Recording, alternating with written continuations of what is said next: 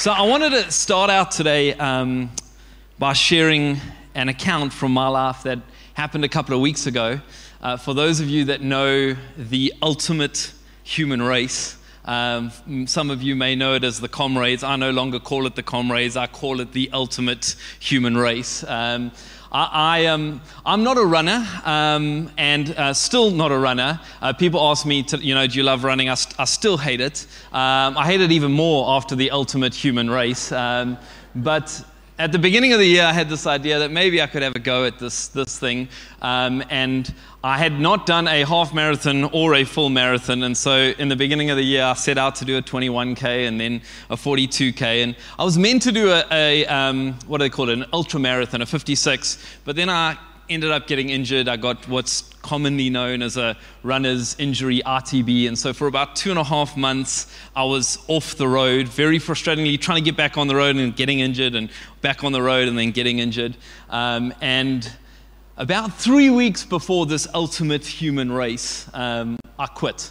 I was like, I'm out. Like, this is dumb. Like, there's no ways. I'm, I'm undercooked on the training. I'm not even a runner. Like, it's not something that comes naturally to me. Like, there's always next year. And so I messaged Justin, my bio, and I messaged Dave, my friend I was running with. And I'm like, dude, sorry to let you down, but I'm out. I quit. It's done. I'm not doing it. Then the next day, I, I re entered. Um, only because I will tell you this that someone who runs with me saw me um, and said, um, I will never look at you the same again. Um, and uh, you will be a failure to me if you don't arrive at the start line. And if you know, my wiring competition runs deep, um, and I don't like being a failure to anyone. And so I'm like, I am signing up, I'll run the comrades today. Um, and so I messaged Justin and Dave, I'm, I'm in, I'm back in, I'm running this thing, I'm gonna do it in six hours. Um, and, and then about two days later, after making the decision to get back in this stupid ultimate human race, um, I get sick. Um, which I think is going to be two or three days and then back on my feet because I need to get running. There's two or three weeks to go until this ultimate human race. This sickness just lags on. Like I just can't like shake this cold. Like right up until it gets to like you know, D Day where you like you really shouldn't run if you're sick. Anyways, I started to feel semi better, um, and I arrived at the start line, and it was everything that everybody had told me. Like it was all the chiz, it was all the G's, it was like the vibe was there. Everybody singing the national anthem, and like I'm there, and you know, most people get butterflies. I got hadedas. Like it is like. It is, is everything. I got a video, just I took loads, but I'll show you just one of everybody singing Shosholoza uh, at the beginning of the race here. It's going to pop up on the screen now.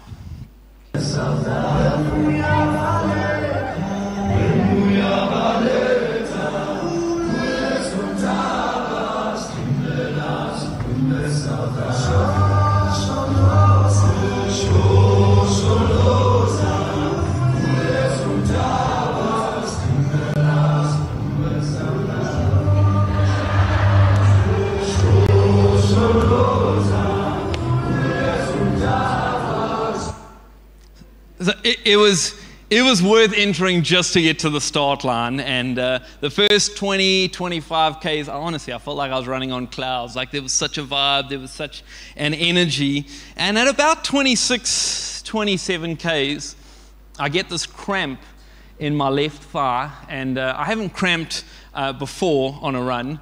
And uh, I hit all the panics because I'm like, sure, but in the back of my mind, I'm remembering somebody tell me, like, the one thing you don't recover from on the comrades is cramp.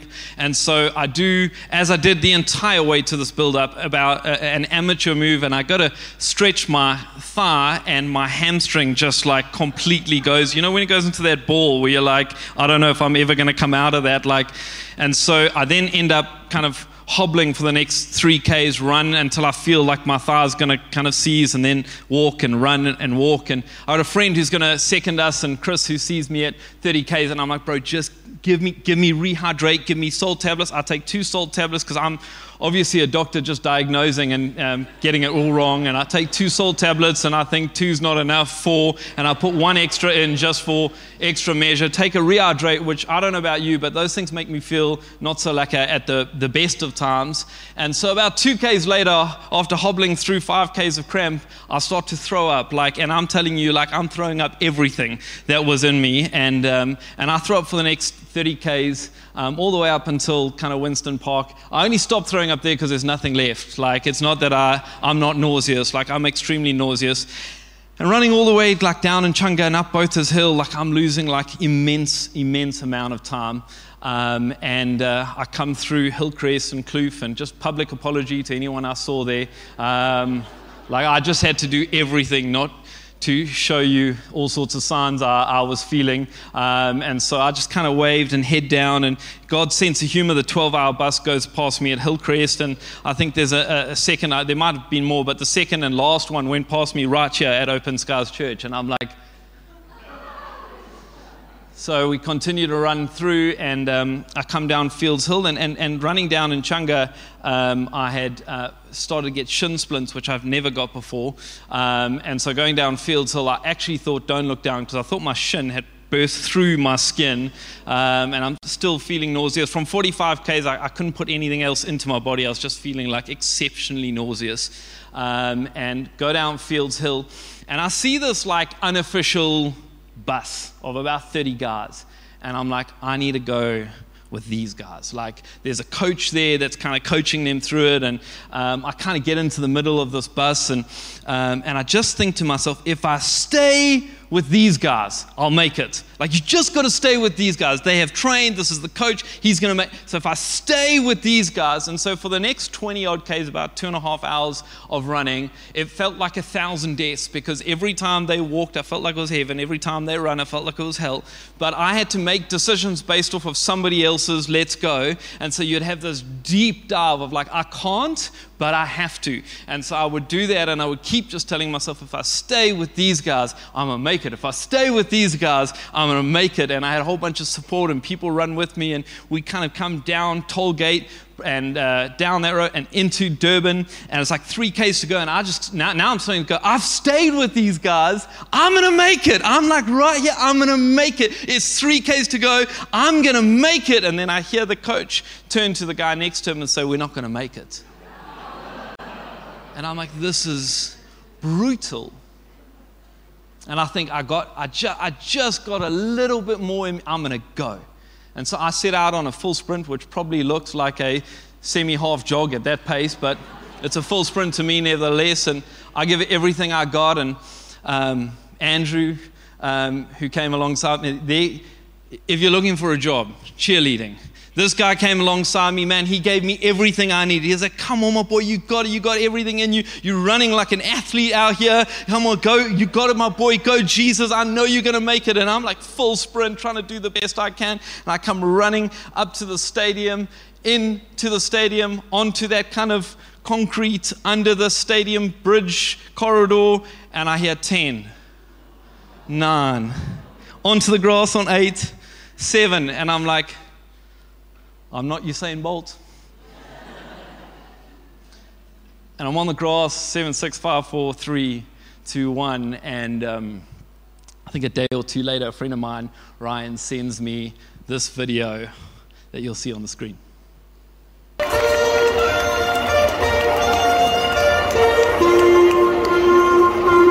Oh, there's Colin. Oh, Colin. Sorry, bud.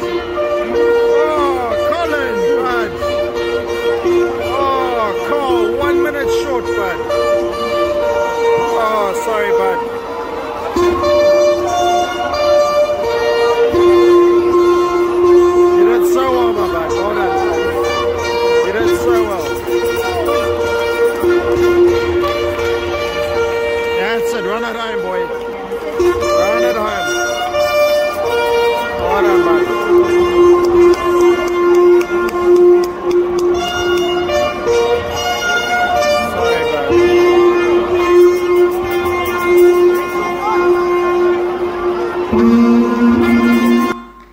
brutal, brutal. Um, they, they could choose happier music for those who are coming in, like, hey, like, but brutal. I mean, like things that, like, that's the stuff that wakes you up at like two in the morning and, like, why did I wee? Like, I mean, really, like the, the disappointment that I, I felt lying on that grass. And, and to be honest, like for the last couple of weeks, um, and uh, my wife actually asked me, she's like, should you be preaching on this? Like, is it not a little too raw? And I'm like, it probably is, but here we are. Um, talking about my wife, actually, we're talking about like what to call this particular sermon. We're chatting as our staff and pastors, and everyone's kind of trying to come up with a name. And my wife just pops up, why don't you call it Minute to Win It?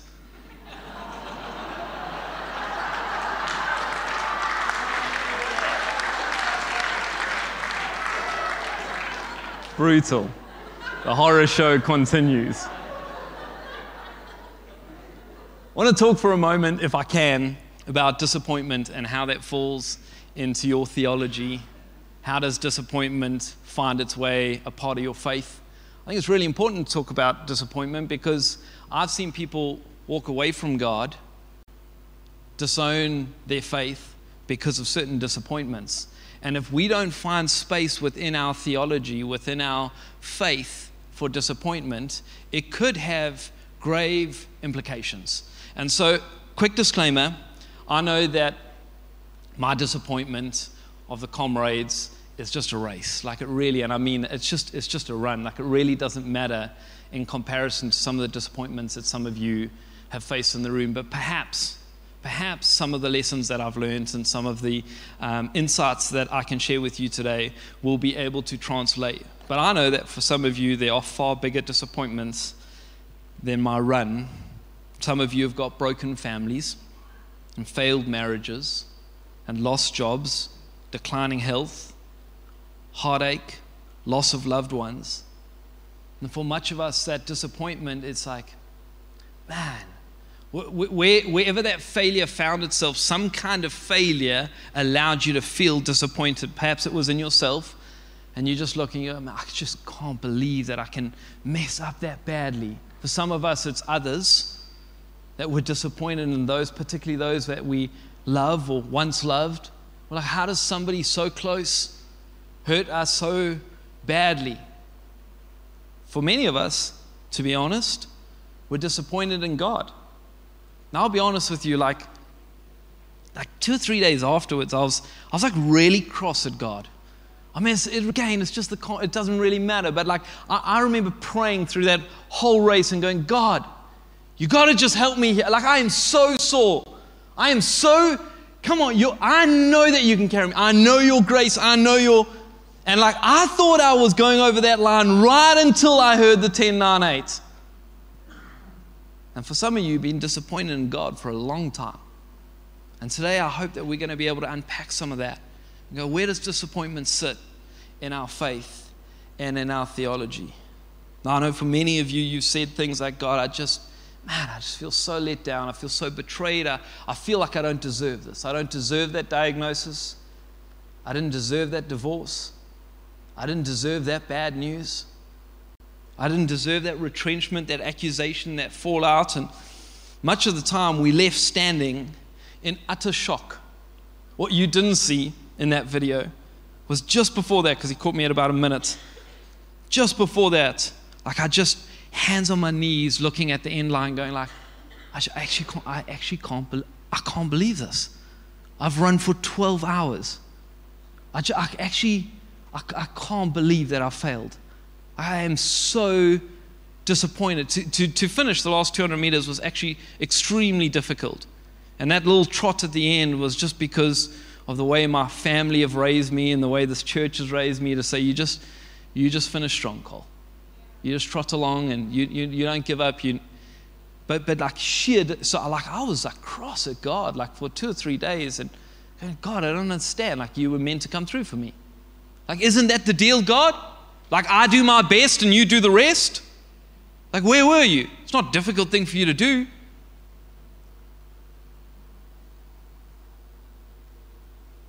Many of us, when we in this utter shock and like, oh, I just can't believe this has happened, feel these feelings of embarrassment and shame and anger. Some of us are so tired and traumatized by that disappointment. Some of us were fearful or, we just get stuck. We go, God, I just, it's not right and it's not fair. and it's not just that these things have happened. And let me just hit the pause button. Because some of our theology and the way that we deal with disappointment needs to be put through a biblical view. Because the problem is, we live in a success culture that idolizes victory and fulfillment. We do. We live in a success culture that has idolized victory and fulfillment. But when we turn to the Bible, we're given this deep dose of reality. Failure and disappointment are on just about every page of the Bible. Now, I'm not telling you to aim not, not to aim high. Aim high by all means. But we have to put as part of our, we have to recognize that no one escapes failure and no one escapes disappointment. So we might as well plan on it and prepare for it with a view of profiting from it. See, if, if, if, we, if we don't, so me like, I'm, I'm not, no ways. I'm not planning for disappointment. I'm not planning for failure. The problem is if you don't, if it's not part of your, your faith thinking, then when it comes, it can derail, derail you. So we've got to plan for it, and then we've got to start to think, well, how can I actually profit from this? And I'd like to suggest that in my small couple weeks of trying to diagnose this disappointment, this is how I see in my life, more than just the ultimate human race, how I see disappointment take its path. It looks something like this Disappointment leads to disillusionment, where you just go, oh, What's the point? Honestly, what's the point? What's the point in caring? What's the point in trying? Despair starts to set in. From this disillusionment, we see disengagement. So you pull away from people, you pull away from things. Sometimes that disengagement is a disconnection from God.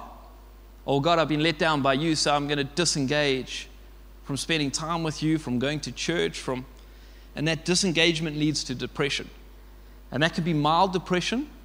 And I think that for many of us, because of the onslaught of disappointments that's happened over the last couple of years, there's this mild depression. You know what that depression is?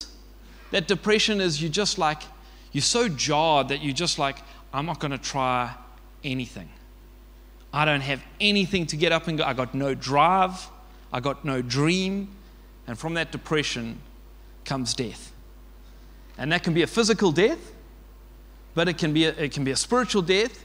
But for many of us, it's just a death to the things, the destiny that God has placed within us. Disappointment has, it seems so small and insignificant, but the fruit of disappointment, if we leave it unto itself, if we don't have a position for it within our faith, death is the end result. And none of us want that for our destinies. See, disappointment tries to define us.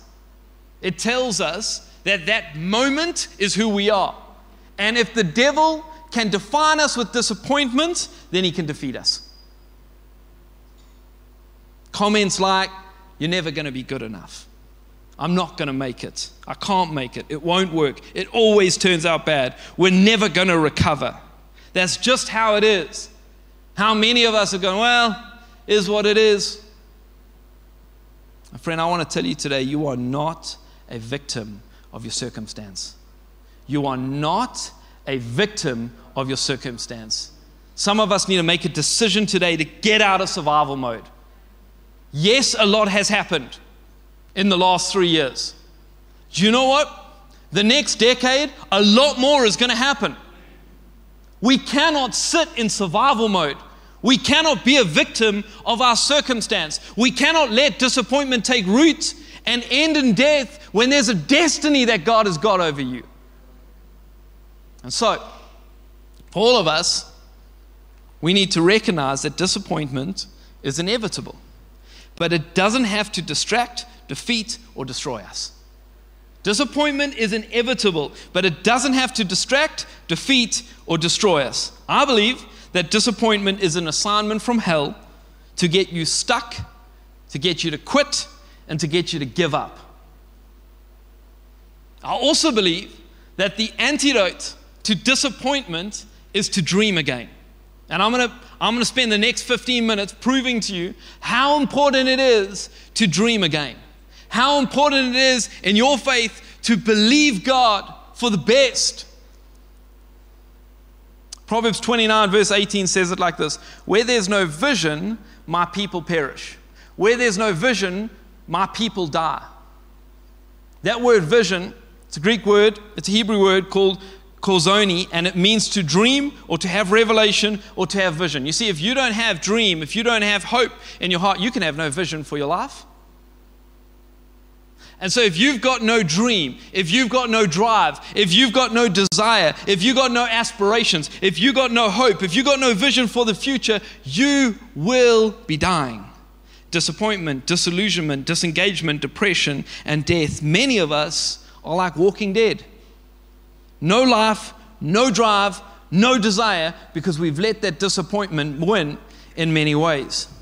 So, let's talk about the word dream just for a moment because I really believe it's the antidote to disappointment. That word dream, it's an interesting one. It's a word chalam, spelled C H A L A M. And theologians and biblical scholars have a difficult time knowing which word is the correct word to put in the text into English. I didn't know this before I studied this. There's two words or there's two definitions for chalam. Literally, they have to look at the text and go, What are you saying here, God? The one, chalam, means to dream. The other definition means to be strong and healthy.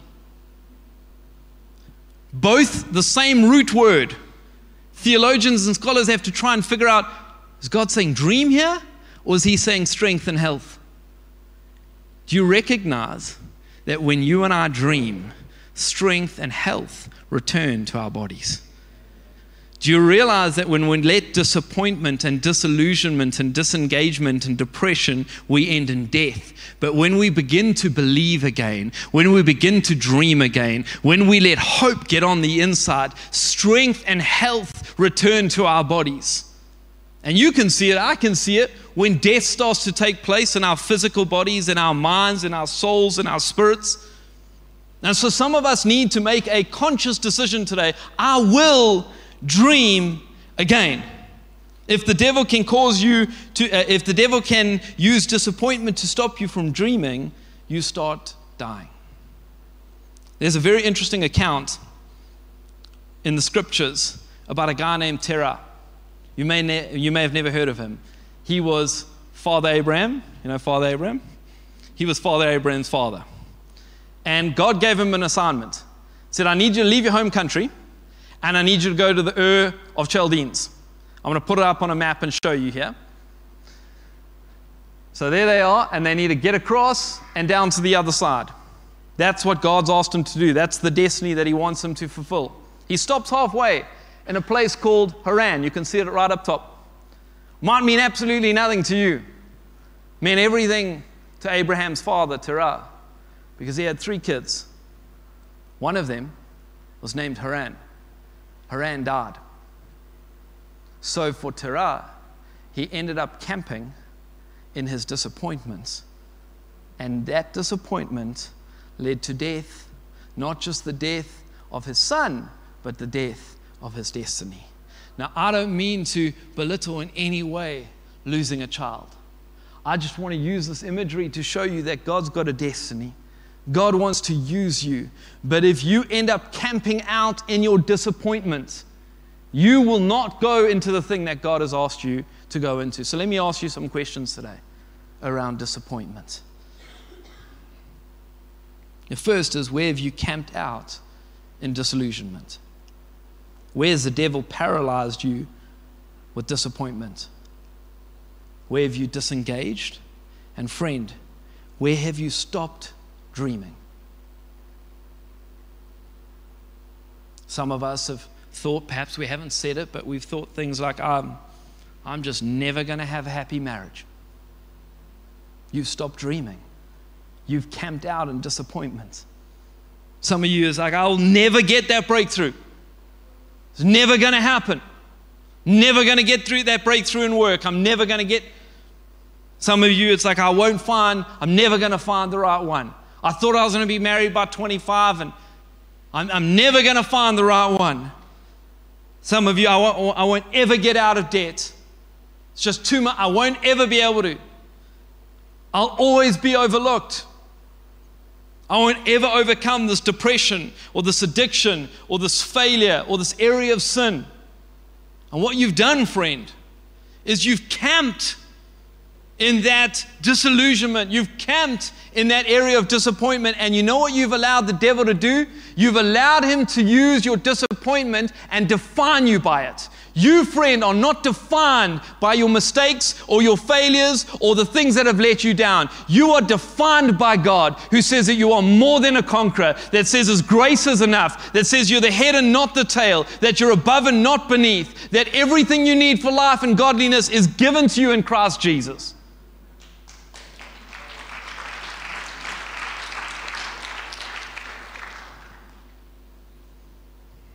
Is to ask this question like where have i stopped dreaming? Because ephesians 3.20 one of my favorite verses up in our home it says this god can do anything you know?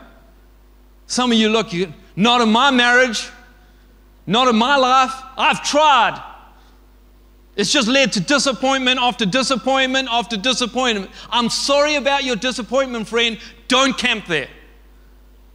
Get up go again Dream again.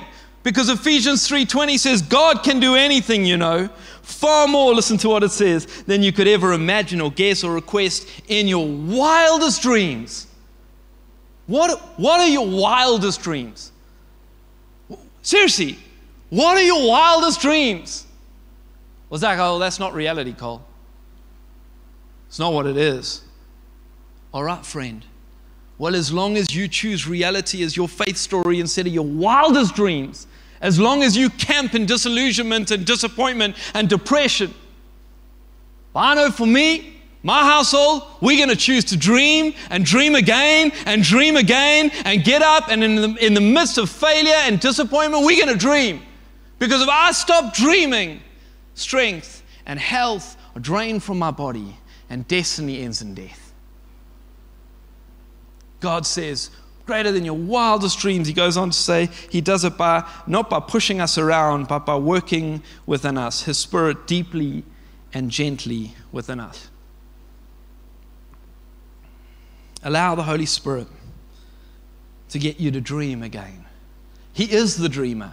If you spend time in His presence, He will birth dreams in your heart for your family, for your future, for your business, for your ministry, for your calling he will birth. The very definition of our faith in Hebrews 11, I've popped the two words dream in there because I just feel like they, they could be. But the scriptures go faith is being sure of what you hope for.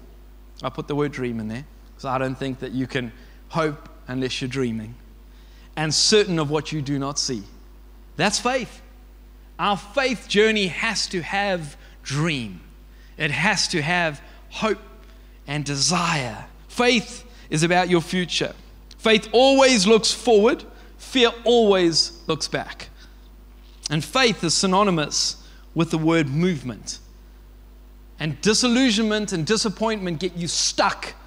I can't. I'm not going to try that again. It was too hard. It was too embarrassing. It was too much shame. There's too much doubt. Gets you stuck. But faith says keep moving. There are things about your future I really want you to hear this today. There are things about your future that terrify the devil so much that he puts disappointment in your path, getting you to doubt the dream. He's like, it is so terrifying what this group of people could do. Let me see if I can disappoint, me, uh, disappoint them, get their heads down, get them quitting, get them stuck. There's a great account in the scripture about Abraham's life. Um, there are many accounts of disappointment as you read the text. But Abraham and his wife Sarah are believing God for a child. And they end up waiting 40 years. Sometimes when we read the Bible, it's like one verse and we move on. But imagine 40 years. I can, I can just imagine talking to my wife for 40 years. I can imagine Christmas after Christmas. I can imagine the tears. I can imagine running out of things to say to her, to encourage her. I can imagine being frustrated at God. I can, I can imagine going like, geez, I just, maybe it's not going to happen. For 40 years, he holds on to the promise of God. And we read this particular passage, it's four verses in, in uh, Romans chapter 4, verse 18 to 21. And it starts like this it says, Against all hope. I love the backdrop. It's like, I don't want to mince my words. Against all hope. Like when it's, it's over. Like there is no hope. It, they are at the end of themselves. They are bitterly disappointed.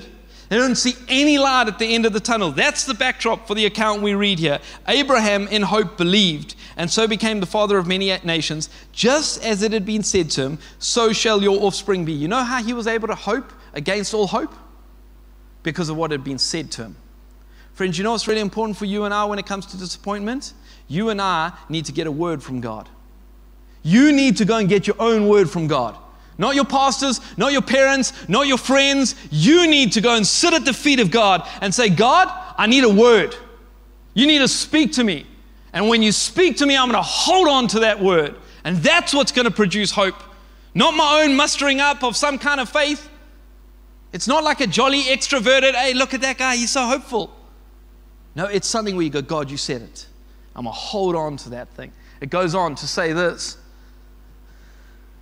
it says, without weakening in his faith, he faced the fact that his body was as good as dead since he was about 100 years old and that Sarah's womb was dead. It's like Sarah's 100, her womb's 100, I'm 100, nothing's working. It's, it's like impossible. You know what I love about this particular text? It says he faced the facts. He, he didn't shy away from the fact that, like, they were, they were 100, they were extremely disappointed. This wasn't working how they had thought, wasn't the plan that they had. Church, the plan they had was 40 years ago. But they faced the facts. See, I think sometimes when it comes to disappointment and our faith, somehow I think that we've created this theology that we need to ignore the facts. Like, go, like it doesn't hurt. No, it hurts. Like you're not disappointed. No, I'm deeply disappointed. God, I, I, I don't understand. I'm frustrated. I'm mad. There's, there's, I, I don't get it. He faced the facts. But then, you know, he did one further. He faithed the facts. See, I see those facts. It looks jolly impossible, but God gave me a word. You, let me just say this, church. You are not more holy if you ignore the facts. Somehow we've made this idea of like, how's everything going? And things are not going right. And you're like, I'm blessed and highly favored.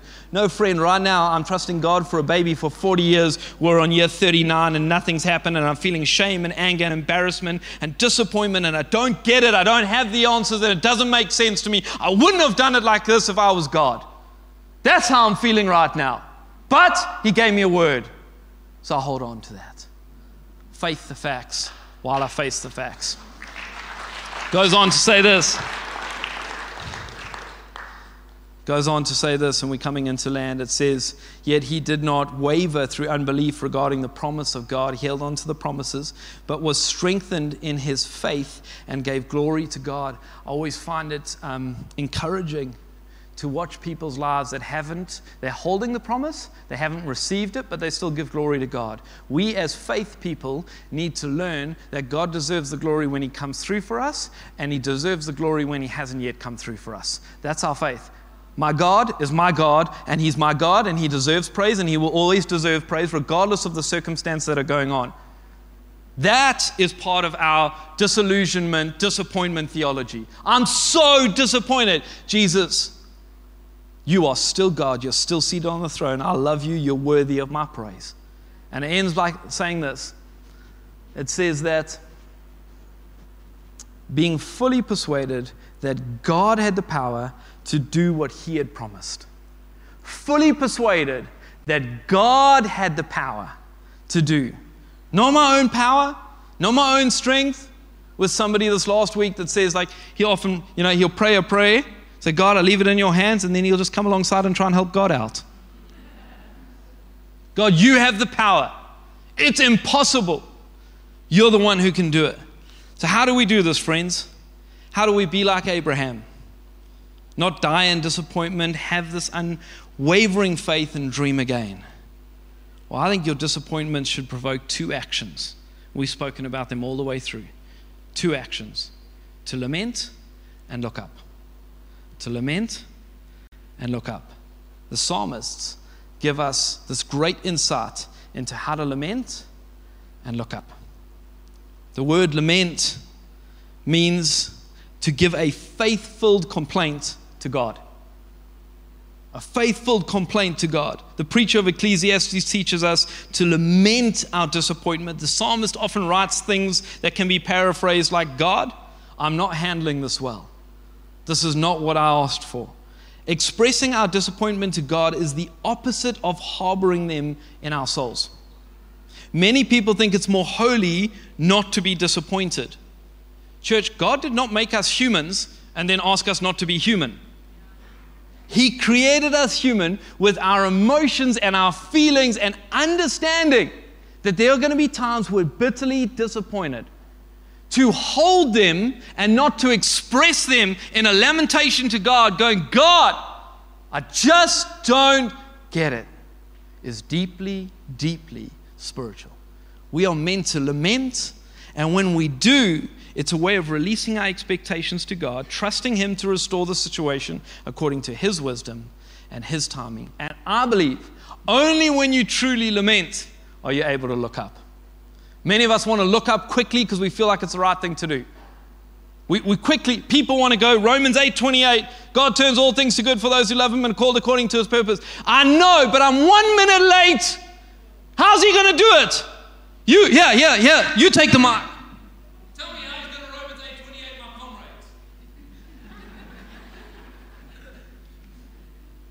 we, we, we, we, can't, we can't jump quickly to theory, friends. Disappointment is a great connection between us and God. It gets us connecting with God rather than distancing ourselves. It gets us going to Him as our dad. And then when we're able to lament, we're able to look up. And the Psalms give us some very clear, easy guidelines, a blueprint, how to look up. I'll give them to you very quickly. Number one, God, this is who you are. Number two, God, this is who I am. Number three, God, these are your promises for me and over me. And number four, now I'll lift my voice in praise, for you are my God. Number one, God, this is who you are. Number two, God, this is who, who I am. I will not be defined by my disappointment. God, these are your promises, and they still your promises for me and over me. Now I will lift my voice and praise you, for you are still my God. And so, to tie in the minute to win it, chatting with Hilton the week, we thought what would be hopefully quite powerful and freeing for some of you in the room who've held on to disappointment, who've let disappointment define you, who've allowed the diagnosis of disappointment where there's disappointment and then disillusionment and then disengagement, then depression and death some of you sitting in the room today to go like, man, I need to pray a prayer. I believe you can pray a prayer for a minute that could change your whole lives. A minute to win it. Now, you might need to pray this prayer once today. You may need to pray it for the next 30 days. I don't know. All I know is disappointment cannot be the place you camp and you need to release it to God, I believe there's going to be such freedom today. Is say, God, I don't, I don't, I don't understand. It's not the way I would have written the script. But I'm going to release that anger and that frustration. I'm going to release that pain and that offense. So I've written a simple prayer for us today. I'm going to pop it up on the screens. I'll give you a mo- moment in silence just to read through it. And then we're going to stand as a church together and we're going to pray this prayer together. And I believe you're going to see such victory as you begin to dream again.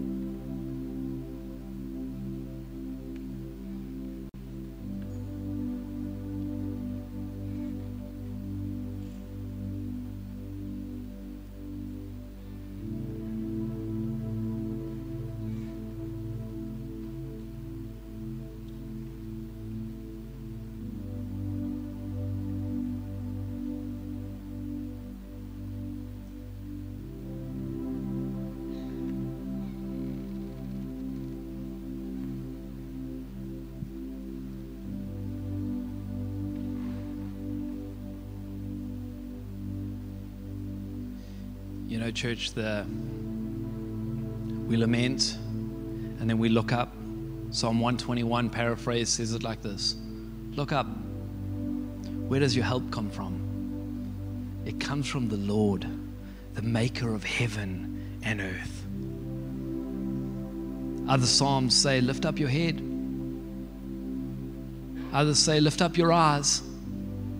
It's all the way through the text with this lamentation. I think for many of us, we just got our heads down. We're looking at the finish line that we thought was so within our reach. And I think Jesus today can get some of us looking up. My help comes from the Maker of heaven and earth. Is there anything too hard for my God? Any marriage? Any failure? Any addiction? Any depression? So, if you would, would you stand to your feet? and We're going to pray this together.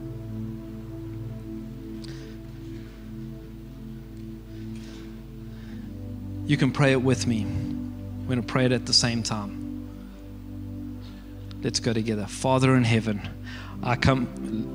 Uh, I was trying to figure out how to do this moment. Okay, you repeat after me. Maybe that'll be a bit easier. Father in heaven, I come before you with a heart weighed down by disappointments. Life hasn't turned out like I expected it. I feel let down, like I've been failed in some way. I don't know what to do with these disappointments. Part of me wants to complain. Part of me wants to give up in despair.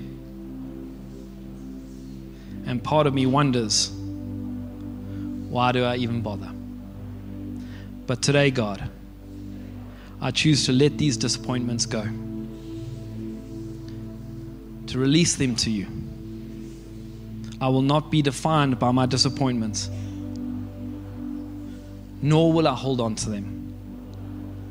I repent where these disappointments have caused me to harbor anger, offense, hatred